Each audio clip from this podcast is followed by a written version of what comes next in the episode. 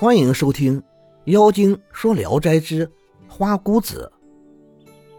陕西有个贡生，名叫安有余，为人慷慨有义气，又好放生。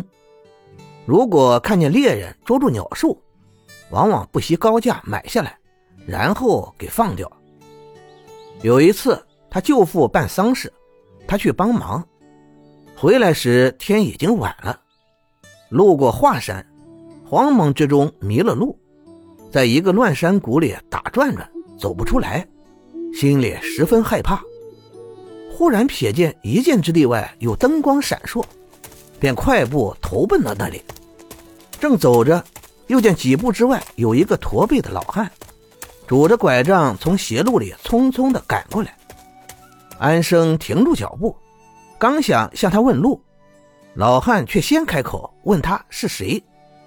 安生便把迷路的情况说了一通，并说看见前面有灯光，一定是山村，要到那里去投宿。老汉说：“那可不是安乐窝，幸亏我来了，快跟我走吧，我家茅庐尚可以住。”安生十分高兴，跟着老汉走了有一里多路，就看见一个小山村。老汉来到一个柴门前敲门。一个老太婆出来，一边开门还一边问：“郎君回来啦？”老汉答应着。安生进屋一看，果然又低矮又潮湿。老汉挑亮油灯，请他坐下，便让备饭。老太婆说：“先生是咱的恩人，不是外人。老婆子腿脚不利索，叫花姑子出来烫酒吧。”一会儿，一个姑娘端着酒菜出来，摆好后站在老汉身旁，一双秋水般的眼睛顾盼着安生。安生一看，姑娘年轻俊俏，像个下凡的仙女。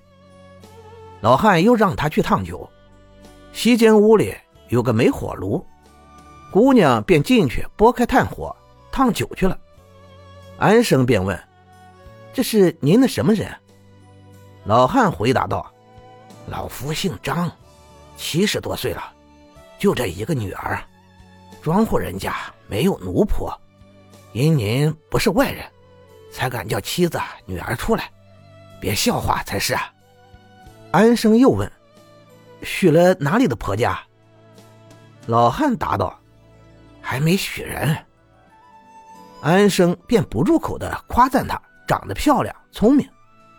老汉正谦让着，忽听花姑子惊叫了一声，急忙跑过去看，原来是酒沸出壶盖，火焰腾起。老汉一面把火扑灭，一面申诉道：“这么大的丫头了，烫废了还不知道。”一回头，看见灶台旁放着一个还没编完的青草新插的紫孤神，便又生斥。辫子这么长了，还跟小孩子一样。说着，便拿过来给安生看，还说：“就是贪着编这个玩意儿，把酒给烫废了。您还夸奖他，岂不羞死？”安生接过来一看，那紫孤神编的有眉有眼有裙袍，手工十分精致，忍不住啧啧称赞：“别看是个玩物。”可也看出了慧心啊！反复端详着，爱不释手。花姑子频频来斟酒，嫣然含笑，毫无羞涩之态。安生注视着她，十分动情。恰巧老太婆在厨房里招呼人，老汉应声去了。安有余趁机对花姑子说：“一见姑娘的仙容，我的魂儿都丢了。”我想托媒来您家说亲，恐怕不成，怎么好呢？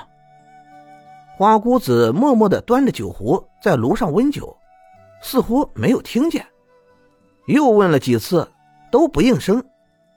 安生就向西屋里凑近，花姑子急忙站起来躲避，厉声说：“狂生，闯进来想干什么？”安生长跪在地上哀求。花姑子夺门要走，安生突然起身，紧紧的搂住了她。花姑子尖叫一声，嗓音都颤了。老汉闻声，匆匆的赶来询问，安生赶紧松开手，退出来，一脸的羞愧，十分害怕。花姑子却从容的对父亲说：“酒又废了，要不是安郎过来，酒壶就烧化了。”安生一听，才放下心的，很感谢他，更加神魂颠倒，忘了是怎么来的，于是装醉离开酒席，花姑子也就去了。老汉给他铺好被褥，也关门离开。安生睡不着，天不明就起身告别回家，立即托一位好友前来说媒做亲。等到黄昏，好友回来了。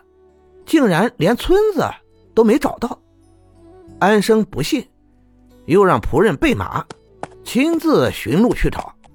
到了华山一看，尽是高山绝壁，果然不见那个村庄。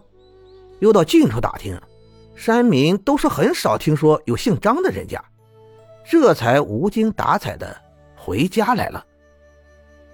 感谢您的收听，您的支持是我持续创作的最大动力。如果喜欢，请关注订阅，朋友们，我们下期再见。